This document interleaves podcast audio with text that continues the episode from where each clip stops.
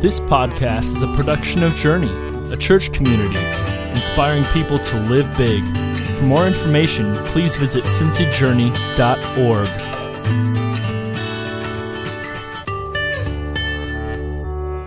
Well, good morning, everyone.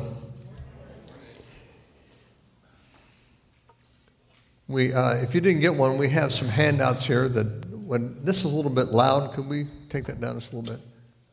Um, we got some handouts for you if you didn't get one of them and uh, help you go. You know, I just always, it, it it's probably me more than uh, anything, but I just always need something in front of me, you know, to help me get through uh, and stay concentrated on a message. So that's why I, I always have always done notes um, in, in my preaching. Uh, before we get started, I wanted to tell you uh, a little story. Uh, I mentioned last week my uh, five year old uh, grandson and his uh, encounter with his great grandma at, at, the funeral and the, the, the, body and so forth. Well, this week we, I got a new one on him. He, he is just quite the little, as my grandkids all are. He's quite, he's quite special. Um, he is so into Spider Man. Uh, yeah, Spider Man, and he he's got a costume, and I think they didn't couldn't hardly get it off of him for two days. And he actually believed that and told his mom, he said, I, I think I might really be turning into Spider Man. And uh, if you don't know the story of the superhero Spider Man and how that happened, uh, Spider Man came uh, from the result of a uh, atomically radiated spider bit a, a, young boy by the name of Peter Parker, and it gave him superpowers, and he became Spider Man. So they overheard my little five year old grandson praying. And he said, Lord, I hope atomic spiders are real and one bites me. I want to talk to you this morning about becoming mature and our responsibility of helping young people become mature. But I tell you, that little guy, I don't, I told my son, don't push him this his innocence is wonderful, you know. But there's a time that that five year old is going to have to learn some lessons uh, about um, growing up and, and facing what it means to be a young boy, a young man, and so forth, like all of us. And I want to talk to you today about some of the benchmarks of a spiritually mature Christian. And we need to know these because, and what's our phrase? While going through life, uh, we need to be maturing as, as Christians, as people.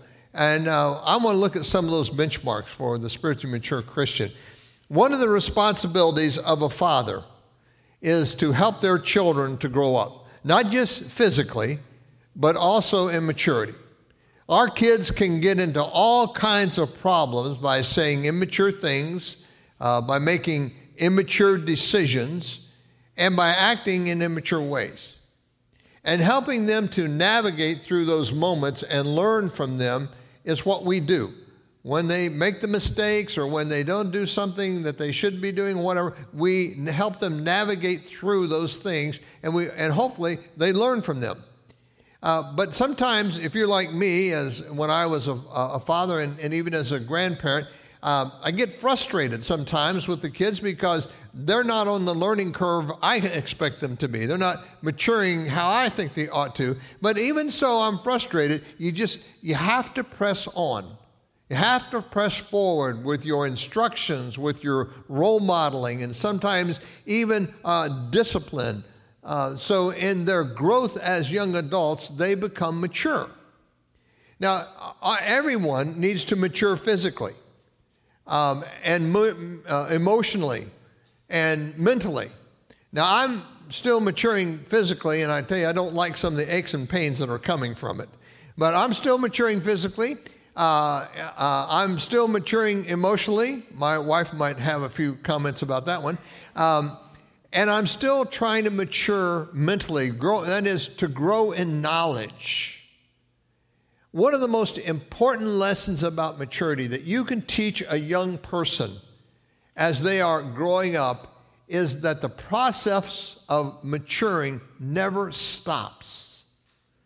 If anyone thinks they've arrived at being an adult or being mature, uh, you all know that they are woefully mistaken. Perhaps some of the most difficult people that, that you may have to deal with are those who are not humble enough to realize that they still have some things to learn about being an adult. Uh, now, don't be tempted to nudge the person next to you when I say this, but um, probably you know someone who is physically grown up, but not maturity wise. They're not real mature. Uh, they've reached a level, and it seems like they just can't hardly go any further than that. They don't go any further than that. There is one other area of maturity beyond the physical, emotional, and the mental, though, that is really important. And this is an area that our Father in heaven has a great concern for his children. Just as fathers have a great concern for their children here, our Heavenly Father has great concern for all of us as his children on earth. God wants us to mature spiritually. In 2 Peter 3, beginning at verse 17, it says, Be on your guard so that you may not be carried away by the error of the lawless and fall from your secure position, but grow in the grace and knowledge. I've underlined that word knowledge of our Lord and Savior Jesus Christ. You see, this knowledge is the ever deepening experience of Christ in our life. This knowledge is the ever deepening experience of understanding of His truth. The ever deepening experience and understanding that leads us to spiritual maturity. And it is this ongoing maturity that should characterize the entire course of a believer's life. Sometimes I'm asked, well, you know, how, how do I find God's will for my life? What a great question. I've, I've thought of that myself, and most of us have. How do I know God's will for my life? How, how do I know what really God wants me to do? Well, here's one thing that I can tell you absolutely holds true for every believer when it comes to God's will. God's will is that every Christian becomes spiritually mature. It's true. God wants us all to grow to spiritual maturity because in spiritual maturity, when you reach a stage of spiritual maturity, you become one who shares Christ, who lives Christ, who influences the world for Christ because as a spiritually mature person, that just becomes a part of who you are. In fact, Paul, the Apostle Paul, he scolds the, the Corinthian church for their lack of maturity. I don't know if you would like your pastor to say what, what the apostle says to this church, but he speaks to them as if they are spiritual babies. Here's what he says in 1 Corinthians 3, beginning at verse 2. He said, I gave you milk, not solid food, for you were not ready for it. Indeed, you are still not ready. You are still worldly. For since there is jealousy and quarreling among you, are you not worldly? Are you not acting like mere humans? In other words, Paul says, you know, we've provided for you the milk. And, and for those of us who have given our life to Christ, you know, that's the milk stage. We become the new babes in Christ. You're a new creation. But you are to go beyond that stage. And for those who don't go beyond that stage, Paul is speaking to them. You, we, I could only take you so far because you keep acting like you used to be. You're, you're straddling the fence or you're playing in both worlds. And Paul tells them, grow up. Their Father in heaven wants them to grow up because spiritual immaturity, just like any, any kind of, uh, of immaturity, causes all kinds of problems for us. Not only for you personally, but spiritual immaturity impacts the whole church. It impacts the whole Christian walk of life for everybody. God's will for your life is spiritual maturity. And one of the purposes of the community of believers like this church is to help you grow in spiritual maturity. So let's press into this spiritual maturity thing and let, let me start with what it is not. This is what spiritual maturity is not. Spiritual maturity is not just getting older. Spiritual maturity does take time, and it does take energy, and it does take effort. Uh, no one comes uh, becomes spiritually mature overnight. Even Jesus grew spiritually as he grew up. In Luke 2:52 it says and Jesus grew in wisdom and stature and in favor with God and man. But here's the warning. You can get older and not grow spiritually mature. It's like that bumper sticker that says, I may be getting older, but I refuse to grow up. This is kind of the Peter Pan syndrome. Some Christians refuse to grow up. You can have 50, 60 year old spiritual babies. Spiritual maturity involves much more than the number of years that you are a believer. Spiritual maturity uh, is not just looks. I mean, looks can be deceiving. And some people can, can look and sound spiritually mature. They can even look holy with the, the costume, the clothing they wear, or the hat, or, or you know, and they, they know all the, the, the holy language that they can speak, and they, they seem like they are really uh, God hovering over them all the time. That's what it looks like. But I warn you, appearances can be deceiving.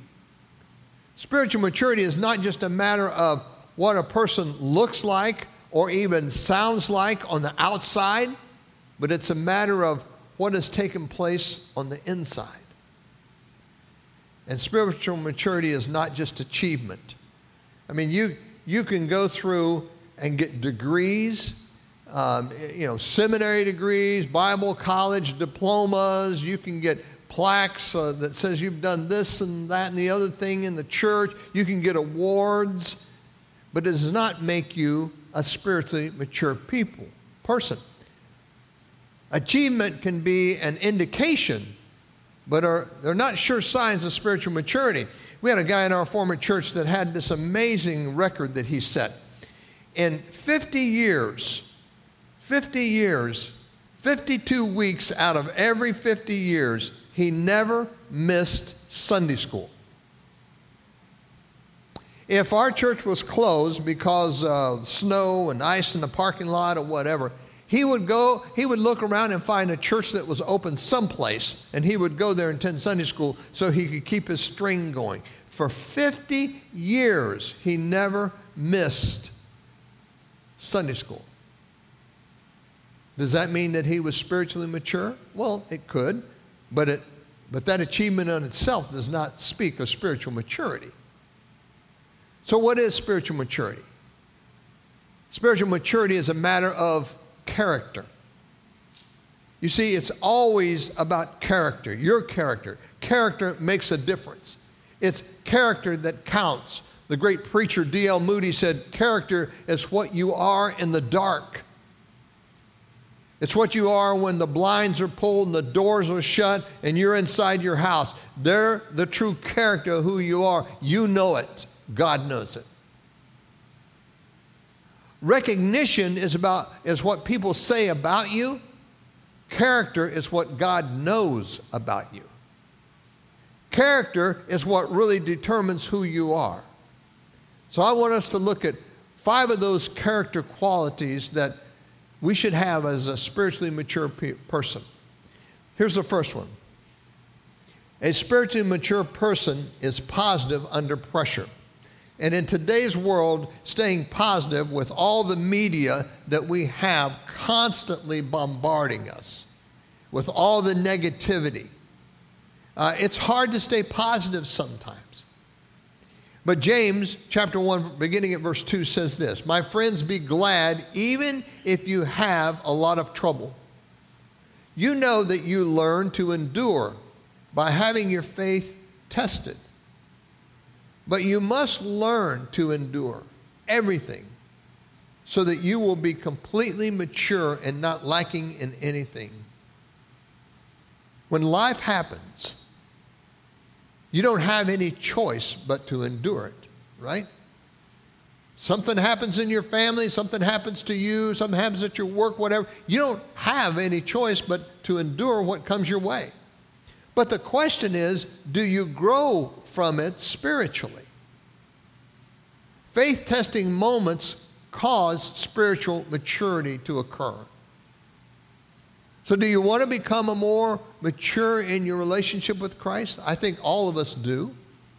All of us, though, have problems. All of us have trials. All of us have situations that are not good. But how do you handle them?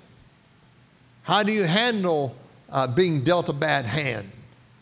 Do your problems blow you out of the water?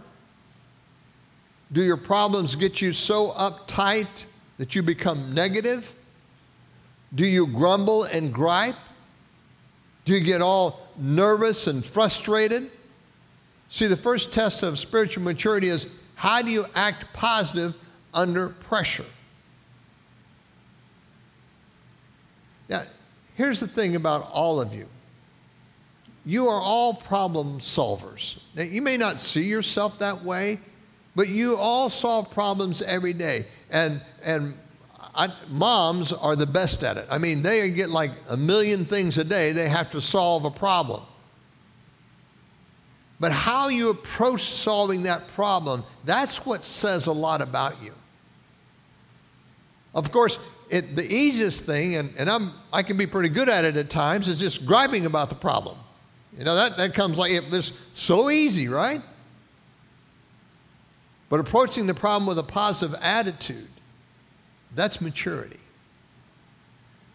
So here's the question to ask yourself Do I have the right attitude as I approach the problems of life?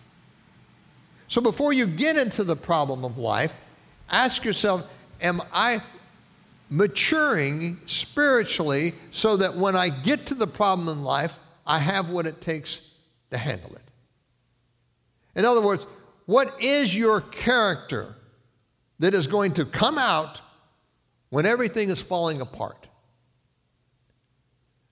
A spiritually mature person is positive under pressure. Secondly, a spiritually mature person is sensitive to the spiritual needs of other people. Um, let's look at Philippians chapter 3. Begin in verse 18, it says, For as I have often told you before, and now will tell you again, even with tears, many live as enemies of the cross of Christ. Their destiny is destruction. Their God is their stomach, and their glory is in their shame. Their mind is set on earthly things. I mean, how much more powerful of a description can we get of the spiritually needy than that? Their focus, it, the stomach, it represents the desires of their body, of their, of their heart and mind, maybe. Their glory, so many people, it's the, the, the things that they do that are sinful. That's how they, they bring glory to themselves, they brag about it. It's because their mind is set set on earthly things. They are spiritually sick. And Jesus pointed out that the goal, our goal, his goal, was to bring healing to the spiritually sick, to give his life as a ransom for many so there is a way to be healed from being spiritually sick. We are to be a spiritually mature person that is sensitive to the spiritual needs of those around us. A spiritually mature person doesn't just look out for their own spiritual need, but even more so, they look out for the, the, those that are around them that are hurting, those that around them that have lots of needs. However, not just anybody can see the spiritual needs of others. This is why, as a spiritually mature person, we have a different heart. And even we carry a burden for the spiritually needy.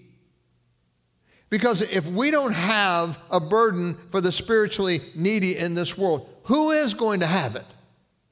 Who's going to do it for? Who's going to reach out to them? Who's going to really care for them? And if we're going through life and the spiritually needy around us, they don't, eh, that's not even on our radar. We don't even think about it.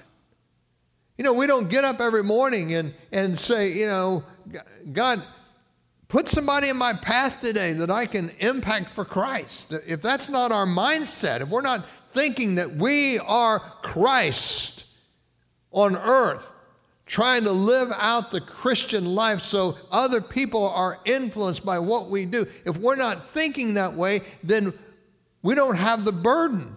And if we don't have the burden, it says something about our own spiritual immaturity. So, the second test of spiritual maturity is how do I treat other people? Here's the third one a spiritually mature person is a peacemaker and not a troublemaker. You know, Jesus said in Matthew 5 9, Blessed are the peacemakers, for they will be called the children of God. Uh, there are a lot of troublemakers in the world. In fact, that's one of the things about the media that is so disturbing is every day you are just it's like whoever is a troublemaker they make the headlines. Whoever is the peacemaker you rarely hear about them.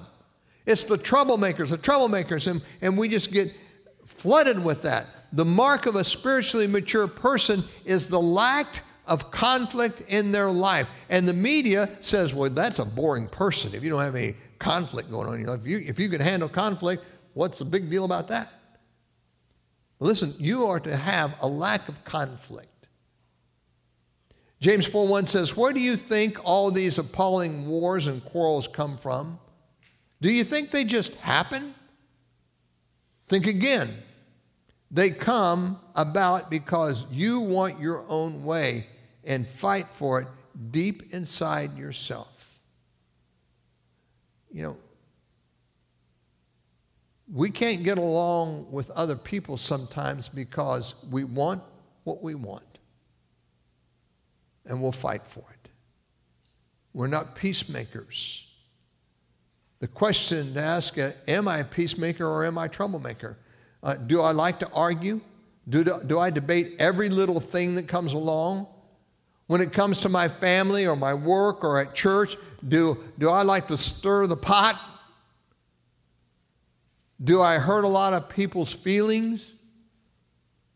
If I see myself as a leader, am I a peacemaker or a troublemaker?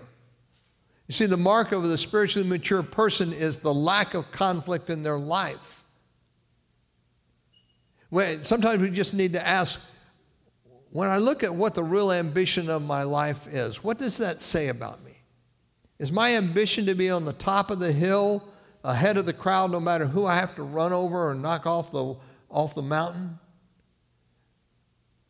Was that Jesus' ambition?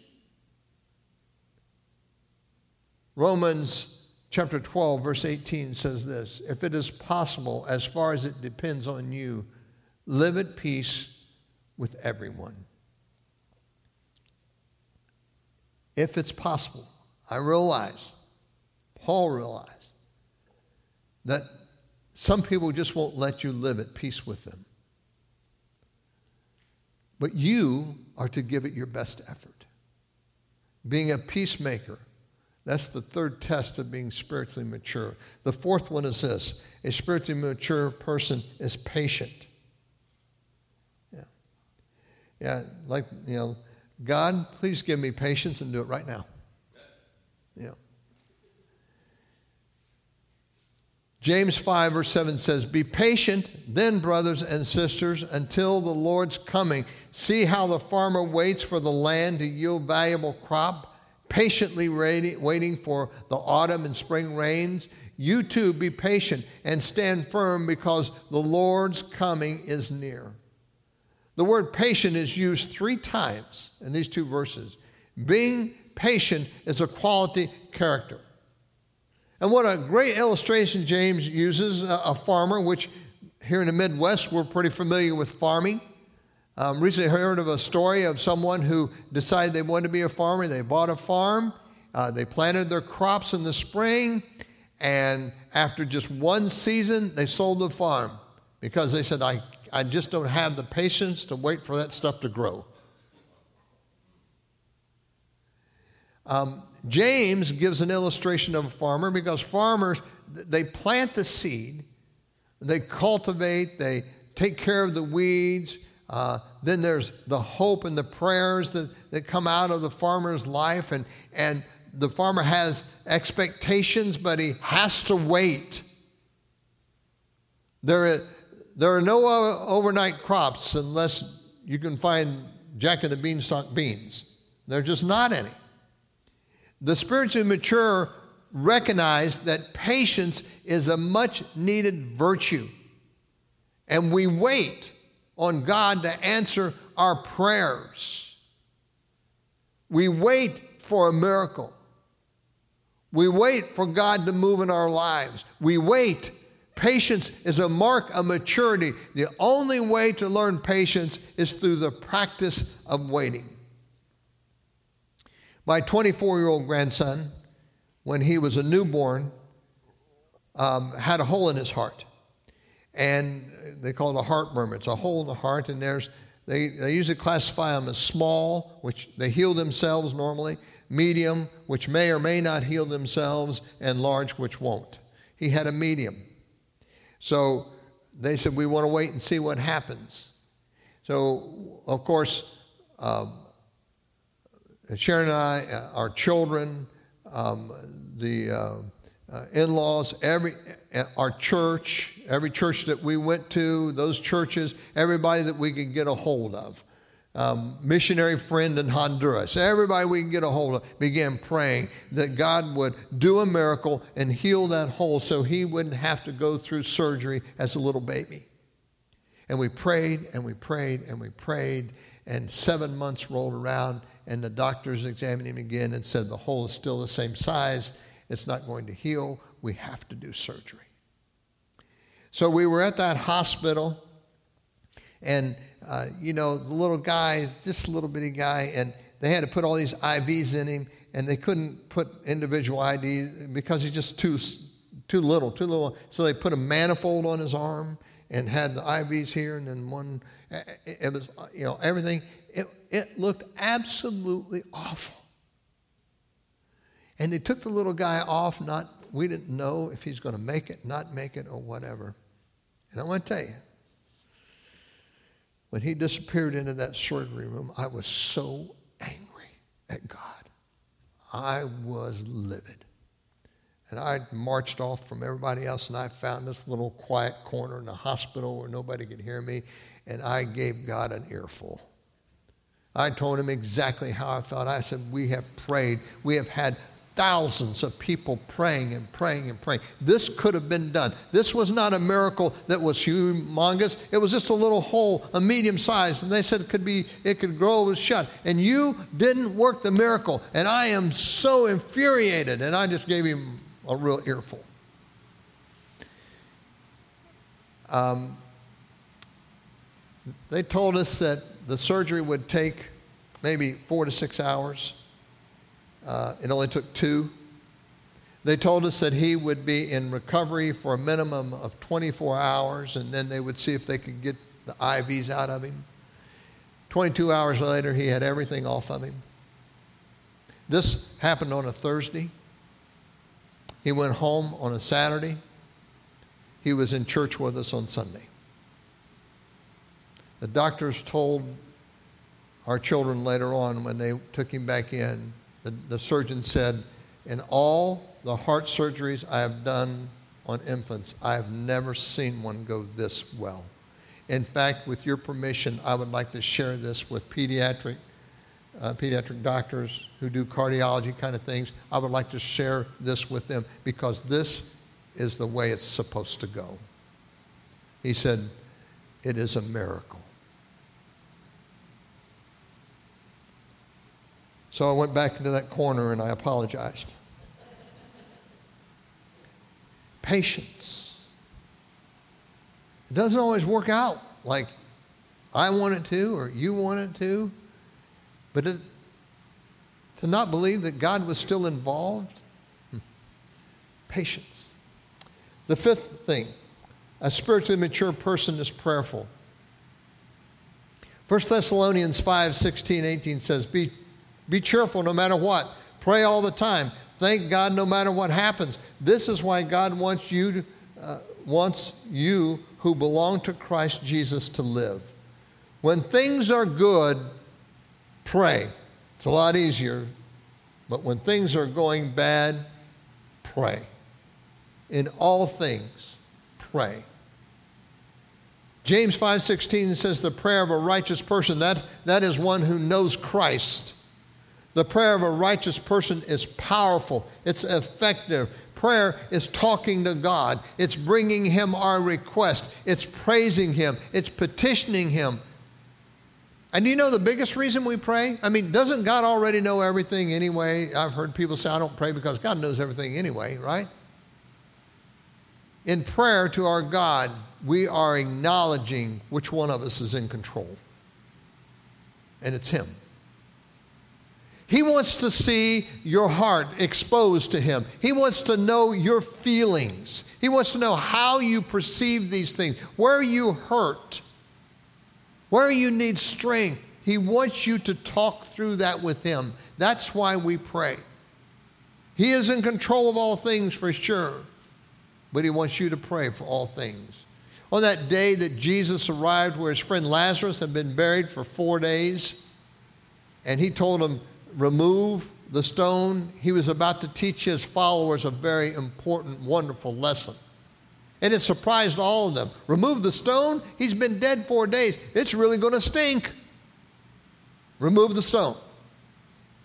So, verse 41 of this story in John chapter 11 says, So they took away the stone, then Jesus looked up and said, Father, I thank you that you have heard me.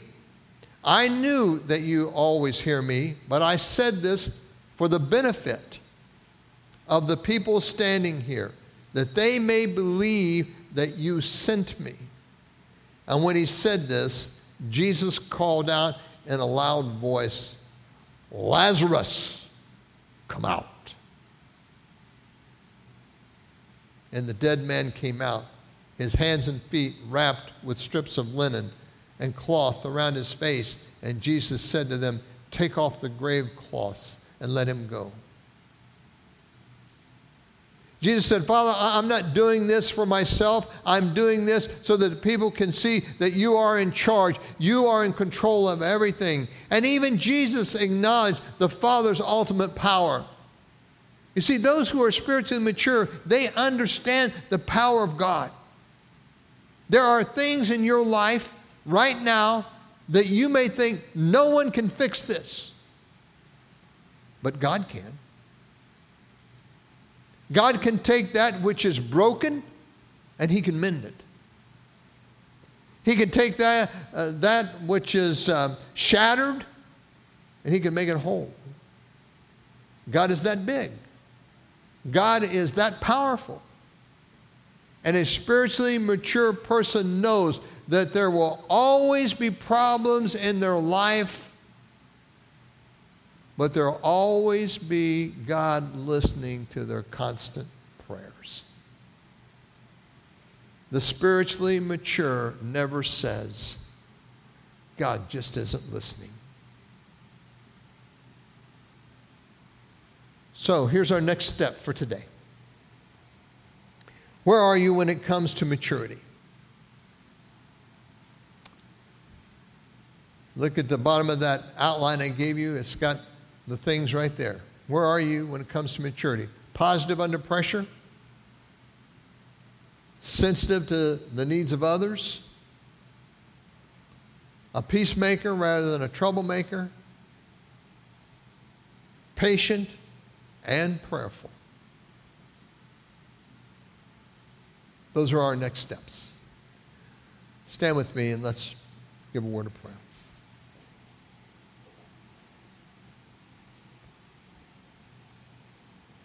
Father, we know we, you hear our words uh, even when they're silent and our thoughts are running wild. You know our hearts when we lift up our prayers, when we cry out to you.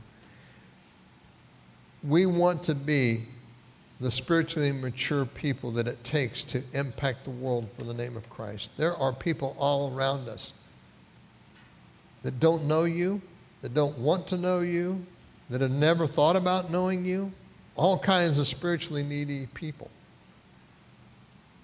We need to be sensitive to that. And as a spiritually mature person, we will be. Help us to grow. We know we're not where we're supposed to be, none of us are. But God, we know that you can help us to grow and grow and grow. If we keep our focus upon you and upon your love. Thank you for your promises. Thank you for the power of prayer. And thank you, Lord, that you have given us your Holy Spirit that allows us to be the eyes, the hands, the feet, the voice, and the love of Christ on this world. We ask your blessing upon everyone here today, Jesus. We ask your strength from the Holy Spirit. Amen. Uh, thank you all for being here. Daniel, thank you so much for the beautiful music. Roy, thank you for another inspiring and meaningful message. I long to be a spiritual, mature Christian. I have a long ways to go. Um, but those are great points uh, to ponder this week.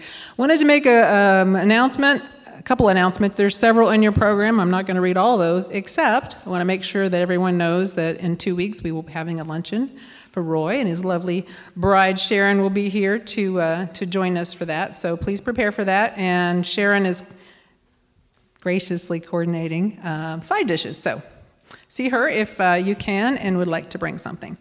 So I also wanted to let you know that the other church that we have been talking to about potential um, adoption. Um, has informed their leadership team, so we can now tell you that the other church is Bridgewater Church of God. So go home, look on the website, take a look at that, listen to their podcast, um, see what you think. We've also learned that um, if we should choose to move forward, this process is going to take a lot longer than we thought. So um, we just want to kind of be prepared for that. We have, I think uh, last week Brian may have let you know that we exchanged questions, and we have their list of questions, which um, are really very thought provoking, and uh, we want at this time, I think we really need to have more input from, from the church. Um, we don't want to make a decision in a vacuum. Obviously, the first uh, order of business is to pray. Uh, we want to pray for God's will. Is God in this? What does God want us to do? That is first, you know, first and foremost. Um, but to um, to answer these questions, we really want to invite any of you who are interested to um, become more, you know, more engaged in this process. So if you're interested, see Woody or I after service, or let us let us know by next Sunday. We will um, get those questions to you ahead of a meeting that we'll we'll schedule just as soon as we can, so we can go through that um, and just talk through those those questions and decide, you know, what should our next steps be. But as I said, the first and more important thing is I'd like to ask everyone to make this a, a you know real serious matter of prayer this week that we know uh, that God is with us, that we are listening to what His will is. Uh, because, you know, if God's in this, it's just going to be phenomenal. And if this is what God wants us to be, it's, it's, we're going to reach, we're just going to reach our community in, in ways we never have. Um, and if this is not what we're supposed to do, then we want, you know, we certainly want to, um, to take that into consideration. Uh, we certainly want to um, make sure we are going in the direction that we should. So that's the most important thing. Uh, let us know if you are interested in becoming, uh, you know, more um, a, a, bigger part, I guess, of this decision-making process. Ultimately, we realize the burden of the final decision lies with the leadership team, but we don't want to make that decision in a vacuum. So we'll be around if you have questions. Have an awesome week.